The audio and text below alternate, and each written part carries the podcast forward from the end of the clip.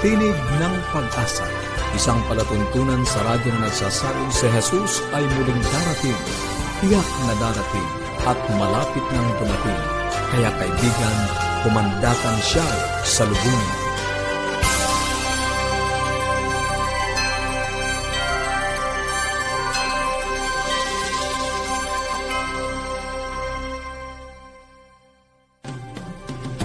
Maligaya at puno ng pag-asang pakikinig mga kaibigan. Kami po ang inyong mga lingkod dito sa Tinig ng Pag-asa. Ako po si Misty Bontilet. At ako naman po si Pastor Peter Moral.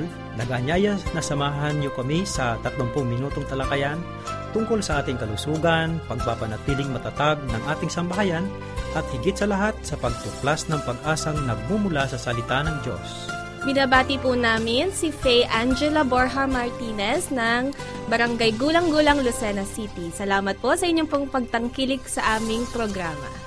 Nais po namin kayong padalahan ng mga aklat at aralin sa Biblia at kung meron po kayong mga katanungan o anuman po ang inyong gustong iparating sa amin, tumawag lang po or mag-text ng inyong kompletong pangalan at address Sa Globe 0917-1742-777 at sa Smart 0968 8536 0968-8536-607. Pwede rin po kayong tumawag ng libre sa ating toll-free number 1-800-132-20196. Pwede rin po kayong magpadala ng mensahe sa ating Facebook page, facebook.com slash awr Luzon, Philippines. Pwede rin po kayo mag-email sa connect at adventist.ph. Meron din po tayo mga libreng libro na ipinamimigay namin.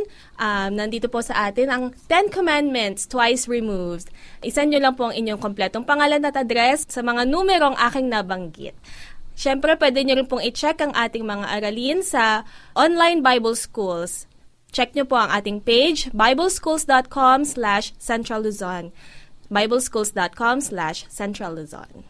Sa buhay pamilya, makakasama po natin si Ma'am Irene Gabin sa pitong hakbang sa mabunga at makahulugang buhay. At syempre sa pag-aaral po ng salita ng Diyos, ipagpapatuloy po natin ang serye ng pag-aaral sa Apokalipsis ngayon, ang paksang Antikristo at makakasama po natin si Pastor James Sagnoy.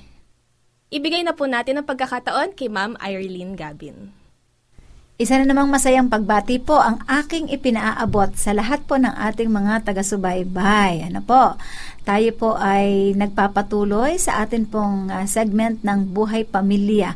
At lahat po ng aking uh, isinishare sa inyo ngayon ay talagang ito po ay base po sa mga research, observation, and experiences. Ano po? Talagang pinatunayan naman po talaga ng mga studies na ang buhay po na ibinigay sa atin ng ating Panginoon kung ito'y gagamitin natin ano po sa uh, isang magandang paraan sang ayon po sa panukala ng ating Panginoon sa atin ay magiging mabunga po, magiging productive ang atin pong pamumuhay. Ano po?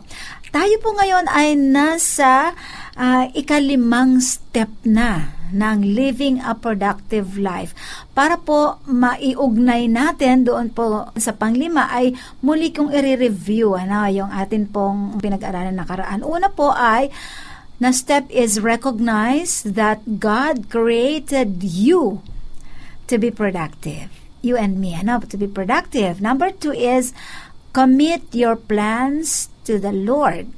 Three, organize and prioritize your activities. Yan. And then number four, kahapon po ay focus on what you plan to accomplish. Lahat ng yan, mga steps pong yan, ay may kaakibat na mga action steps. Yan. Yan ang major step, pero under that, meron mga action steps na mga gagawin po natin. These are very practical po, ano? Napakaliwanag, napakasimple, madaling gawin, at uh, madali lang pong sundan, ano? At yung pag-present ko po sa inyo as much as possible, ginagawa ko po itong napakadali lang po na maunawaan, ano po? So, ngayon po, step number five is, di ba, kahapon, focus on what you plan to accomplish. Okay, di nakafocus ka na. Ginagawa mo na ito, yung dapat mong gawin sa inyong pamilya. Lagi nagsisimula, ano po, sa pamilya. Ano naman yung s- nagdapat mong kasama noon. Ano po? Ang number five na step po is make the best in all things you do. Diba? May mga taong sinasabing, ah, okay na yan. Yan, makaraos lang. Ano po? Simulan siguro natin sa loob ng bahay kasi nasa buhay pamilya segment po tayo. Tingnan natin sa loob ng bahay, no? Itinuturo natin sa ating mga anak yung mga gawaing bahay na kailangang gagawin po nila yung pinakamagandang gagawin nila. Ayan, bakit po? Kasi kapag natuto yung ating mga anak sa loob ng bahay, alam nila kung ano yung yung kanilang gagawin na gagawin nila ito ng pinakamagandang gawain, maglaba, magluto, maglinis ng bahay. Yung hindi basta nakawalis, hindi ganon. May kinalaman ito sa kanila pong pag-aaral. Para pag nag-aral sila, nagtrabaho sila, kung ano yung natutunan nila sa loob ng bahay, ganon din po yung gagawin nila kapag sila ay nag-aral, kapag sila po ay nagtrabaho. Yan po yung isang legacy na naman na ko, ano, uh, sa aking nanay. Talagang, kasi po, yung nanay ko ay plain housewife. Tinuro talaga sa amin yung tamang paglalaba, lahat ng ganon. Ngunit, sabi ko, pag hindi ka naging seryoso, ano po, yung mga anak natin, sa mga itinuturo ng magulang, ay uh, malaking faktor ano po sa paglago ng ating mga anak. Mga anak ano, may naririnig tayo ng mga sinasabi ng mga anak na alam na namin 'yan, wag niyo nang ituro sa amin. Okay? Maaring alam nyo, pero iba pa rin yung magulang na gumagabay sa inyo. Ano? Kung halimbawang alam nyo na, makinig lang kayo sa inyong mga magulang at tsak meron kayong makukuhang mahalagang puntos na ituturo niya sa atin. Ano po? So, uulitin ko, make the best in all things we do. Ayan. Para maging productive, kasi po yung ating subject is steps of living a productive life paano magiging productive kung hindi mo gagawin yung best mo? Na? Iba't iba yung level po ng kakayahan natin, pero kung ano yung pinaka kaya natin gawin. Gawin po natin yon ano? Mga anak, nakikinig kayo sa akin, make the most of your time doon sa best talaga, no? Kasi ngayon eh, yung mga mga kabataan ay pag nakahawak ng gadget, ayan, eh, minsan doon na lang umiikot yung buhay nila sa gadget. Ang step pong ito ay, sabi dito ay make the best in all things you do. Ayan. Make the best of your time then make the best doon sa use of your time. Iiwan ko po sa inyo ang nasa Ecclesiastes 9 verse 10. Ano po ang sabi dito? Whatever your hands find to do, do it with all your might. Ayan po yung sinasabi sa step na to. Whatever your hands find to do, do it with all your might. Fifth step, make the best in all things you do. At ipagpapatuloy po natin ang seven steps bukas sa ating pagpapatuloy ng ating pong segment. Maraming maraming salamat po. Maraming salamat po kay Ma'am Irene Gabin sa kanya pong pagbabahagi ng pitong hakbang sa mabunga at makahulugang buhay. Ang ikalamang hakbang po ay gawin ang pinakamabuti or the best sa lahat ng iyong ginagawa. Hindi pwede yung pwede na, basta matapos lang. Tama. So, alam ko pong marami po kayong mga katanungan. Kaya po, kung ano man po ang inyong gustong iparating sa amin, mag-text lamang po kayo or tumawag sa Globe 0917-1742-777 at sa Smart 0968-8536-607. 0917. Pwede rin po kayong tumawag ng libre sa ating toll-free number 1-800-132-20196. Pwede rin po kayong magpadala ng mensahe sa ating Facebook page, facebook.com slash awr Luzon, Philippines at mag-email din po kayo sa amin sa connect at adventist.ph. Ngayon po ay makakarinig tayo ng isang makalangit na awitin. people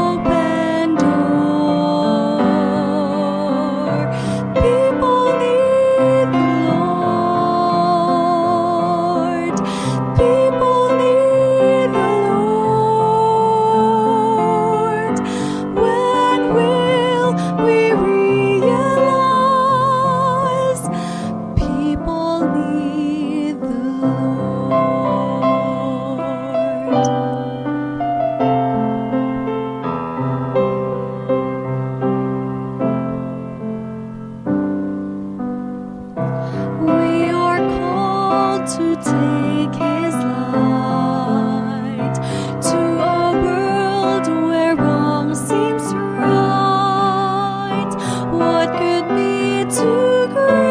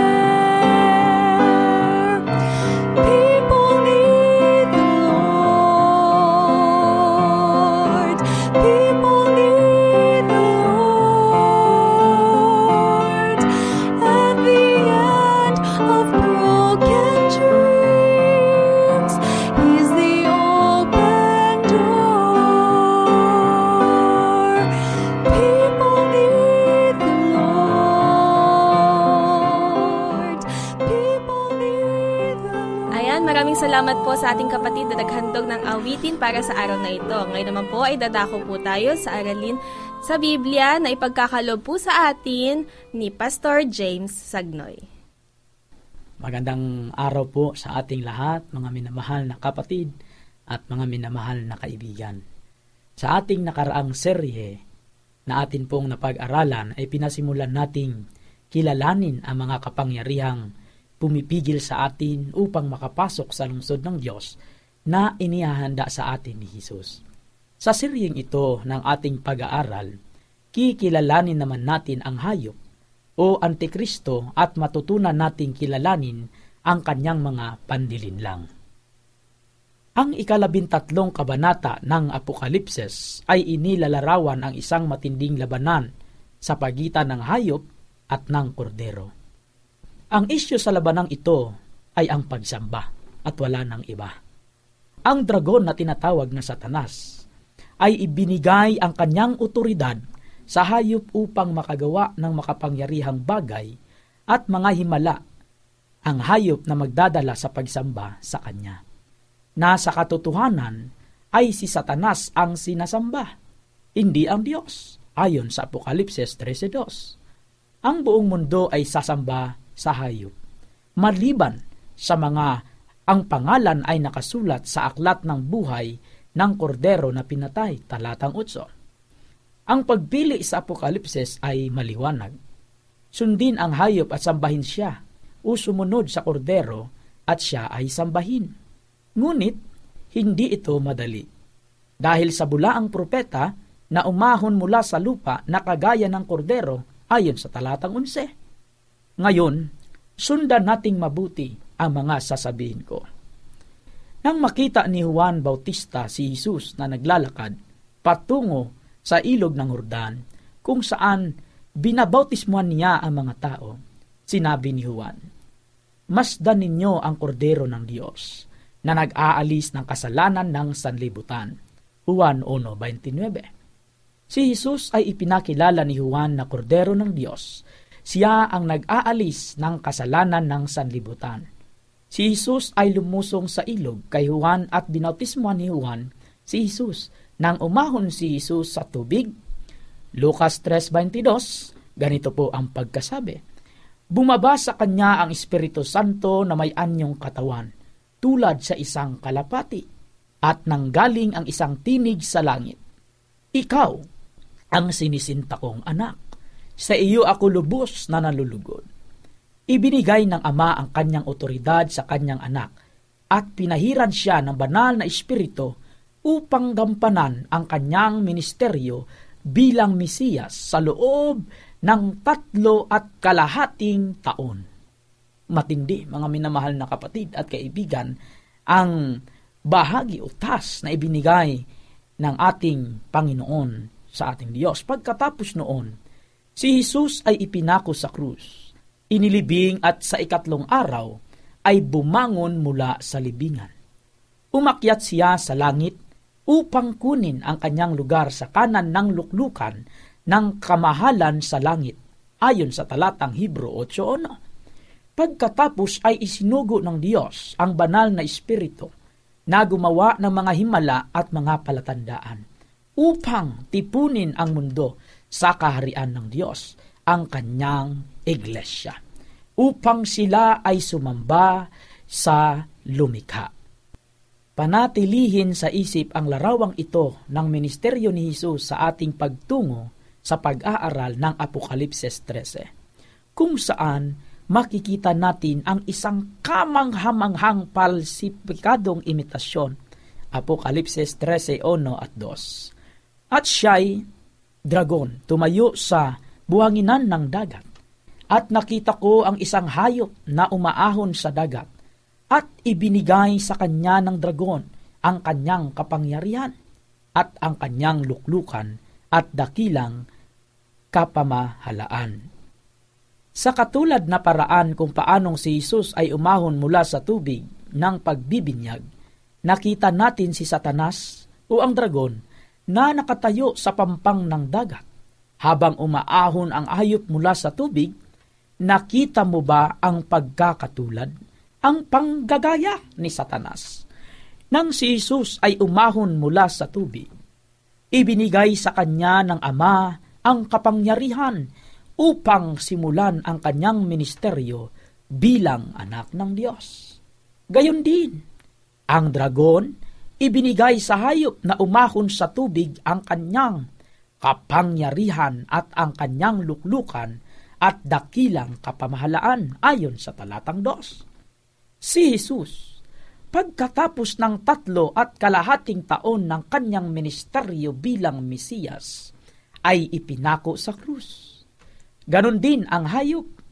Pagkatapos natanggapin ang otoridad mula sa dragon, ginamit niya ang kapangyarihang yon sa loob ng apat na put dalawang buwan, talatang singko.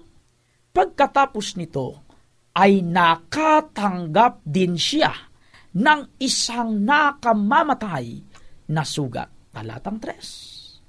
Kung ating susumahin, apat na put dalawang mga buwan kung hahatiin sa labindalawang buwan sa isang taon. Yun ay lalabas na tatlo at kalahating taon. Si Jesus ay bumangon sa libingan. Ang hayop ay gumaling sa sugat na nakamamatay. Pansinin mo, kaibigan, ang isang nakakapanginginig na pagkakatulad sa pagitan ng misyon ng hayop at ng misyon ni Jesus. Nakikita mo ba ng isang kahanay sa pagitan ng dragon at ng ama at ng hayop at ni Heso Kristo? Ngunit hindi lang yan. Si Jesus ay umakyat sa langit sa trono ng Diyos at ipinadala niya ang banal na espiritu upang gumawa ng mga himala upang dalhin ang mga tao sa kanyang iglesia.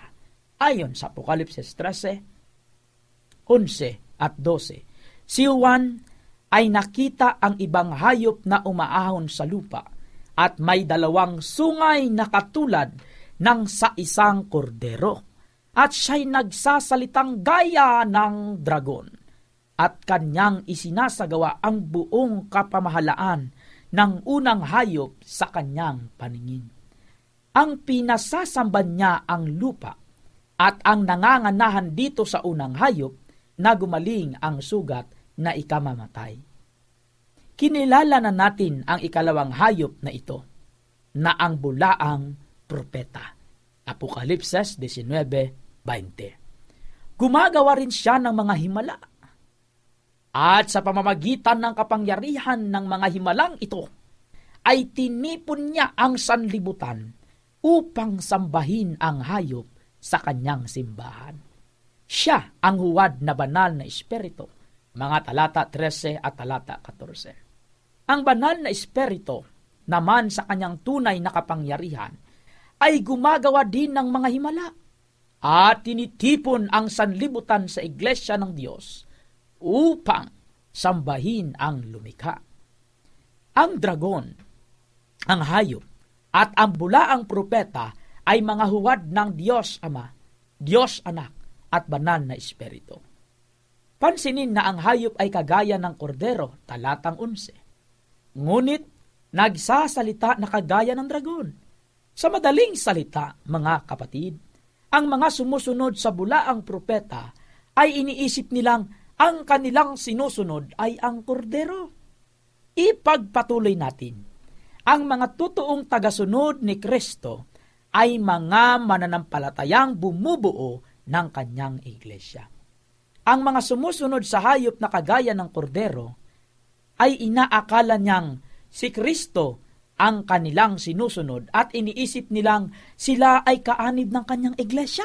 Ngunit, sinasabi ko po sa inyo, hindi. Sa madaling salita, ang hayop ay isang huwad na simbahang kristyano. Ang dragon ay isinugo ang bulaang propita upang gumawa ng mga himala upang tipunin ang sanlibutan sa huwad na simbahang kristyano. Apokalipses 13, 13 at 14. Hindi tayo dapat magulat dito, mga minamahal na kapatid. Alalahanin sinabi ng Biblia, si Satanas man ay nagpapakunwaring anghel ng kaliwanagan. 2 Corinthians chapter 11 verse 14. Binalaan din tayo ni Pablo sa ikalawang Tesalonica 2.4 na siya ang antikristo o ang hayop, anupat siya'y nauupo sa templo ng Diyos, na siya'y nagtatanyag sa kanyang sarili na tulad sa Diyos. Kagaya ng napag-aralan na natin sa mga naunang pag-aaral, ang templo ng Diyos sa bagong tipan sa katotohanan ay ang iglesyang Diyos. Ang Antikristo ay iniluklok ang kanyang sarili sa loob ng simbahan upang palaganapin ang kanyang mga panlilinlang, gawin ang kanyang mga himala, at gawin ang kanyang maruming gawain. Ang salitang antay ay transliterated ng isang Griegong salita. Ang ibig sabihin ay ang alpabetong Ingles ay ipinalit sa Griegong letra na nangangahulugang in place of sa lugar ng o sa pwesto ng. Ang Antikristo ay laban sa Diyos, subalit ang kanyang pagiging laban sa Diyos ay inilalagay niya ang kanyang sarili sa lugar ng Diyos o hinuhuwad niya, sinasabing siya ang Diyos. Parehong kasalanang ginawa ni Lucifer sa langit. Ezekiel 28.2 Sapagkat ang iyong puso ay nagmataas at iyong sinabi, Ako'y Diyos, ako'y nauupo sa upuan ng Diyos, sa gitna ng mga dagat. Gayon man ikaw ay tao, at hindi Diyos. Bagaman iyong inilagak ang iyong puso na parang puso ng Diyos. Ezekiel 28.2 Kung gayon, ito talaga ang pinakaprinsipyo ng Antikristo. Ang pangunahing mithiin ni Satanas ay iluklok ang kanyang sarili sa trono ng Diyos. Hinahanap niya ang pagsamba at gusto niyang sambahin siya ng bayan ng Diyos. Minithi niya iyon sa langit. Isaiah 14.13 hanggang 15. Inasam niya iyon sa halamanan ng Eden. Ganon din sa ilang nang tuksuhin niya si Jesus. Matthew 4.9. Pinanabikan niya na siya ay sambahin ngayon.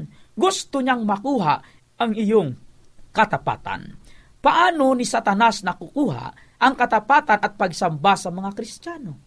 Malinaw, walang sinuman sa atin ang sasamba sa demonyo kung alam nating siya yun. Alam niya yan. Kaya, ginagamit niya ang dalawang pangunahing sandata. Una, panlilinlang at pamuwersa.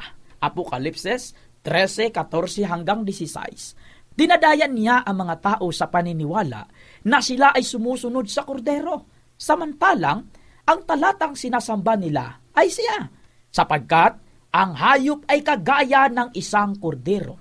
Hinuhuwad niya ang tunay na pagsamba sa Diyos at pagkatapos ay pinipilit niya ang mga tao na paglingkuran siya sa pamamagitan ng pag-uusig at utos na kamatayan. Talatang 15. Malinaw na atin pong napag-aralan na at tayo po ay dinadaya. Apo, maliwanag na ginagaya ho apo, ng ni Satanas gaya nga ng ginawa niya doon pa lamang sa langit ay ginangayan na niya para hindi po halata ang kanya pong paglilinlang. Kaya nanyayahan ko po ang lahat na tayo po ay patuloy na makikinig sa atin, sa atin pong programa sa araw-araw nang sa ganon atin pong maunawaan ang salita ng atin pong Panginoon. Anyway, sa sunod nating pag-aaral, patuloy nating kikilanin kung sino ang Antikristo at tutukuyin natin ang ilan sa mga maling aral na kanyang ginagamit upang linlangin ang mga tao sa pagsunod sa kanya.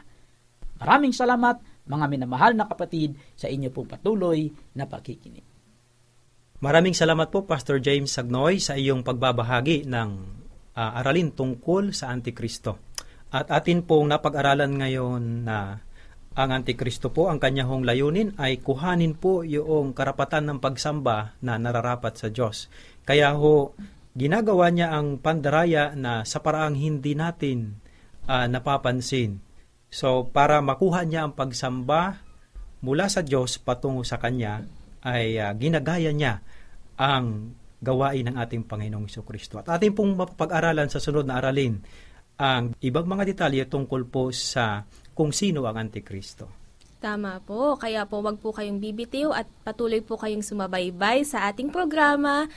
Bukas po ulit at alam ko pong marami po kayong katanungan or anuman pong gusto nyong iparating sa amin, tumawag lang po or mag-text Sa Globe, 0917-174-2777. At sa Smart, 0968-8536-607. Pwede rin po kayong tumawag ng libre sa ating toll-free number 1-800-132-20196, 1-800-132-20196. Pwede rin po kayo mag-message sa ating Facebook page, facebook.com slash awrluzon, and pwede rin po kayo mag-email sa connect at adventist.ph. Sa ating pong pansamantalang paghiwa-hiwalay, atin pong baunin ang sa- misahe ng Diyos sa Apokalipsis talatang 22-20. Ang nagpapatotoo sa mga bagay na ito ay nagsasabi, Oo, darating ako. At habang inantay natin ang kanyang pagdating, panghawakan natin ang kanyang salita sa Isaiah 59.1, narito ang kamay ng Panginoon ay hindi maikli na hindi makapagligtas, ni hindi mahina ang kanyang pandinig na ito'y hindi makarinig. Bukas po ulit,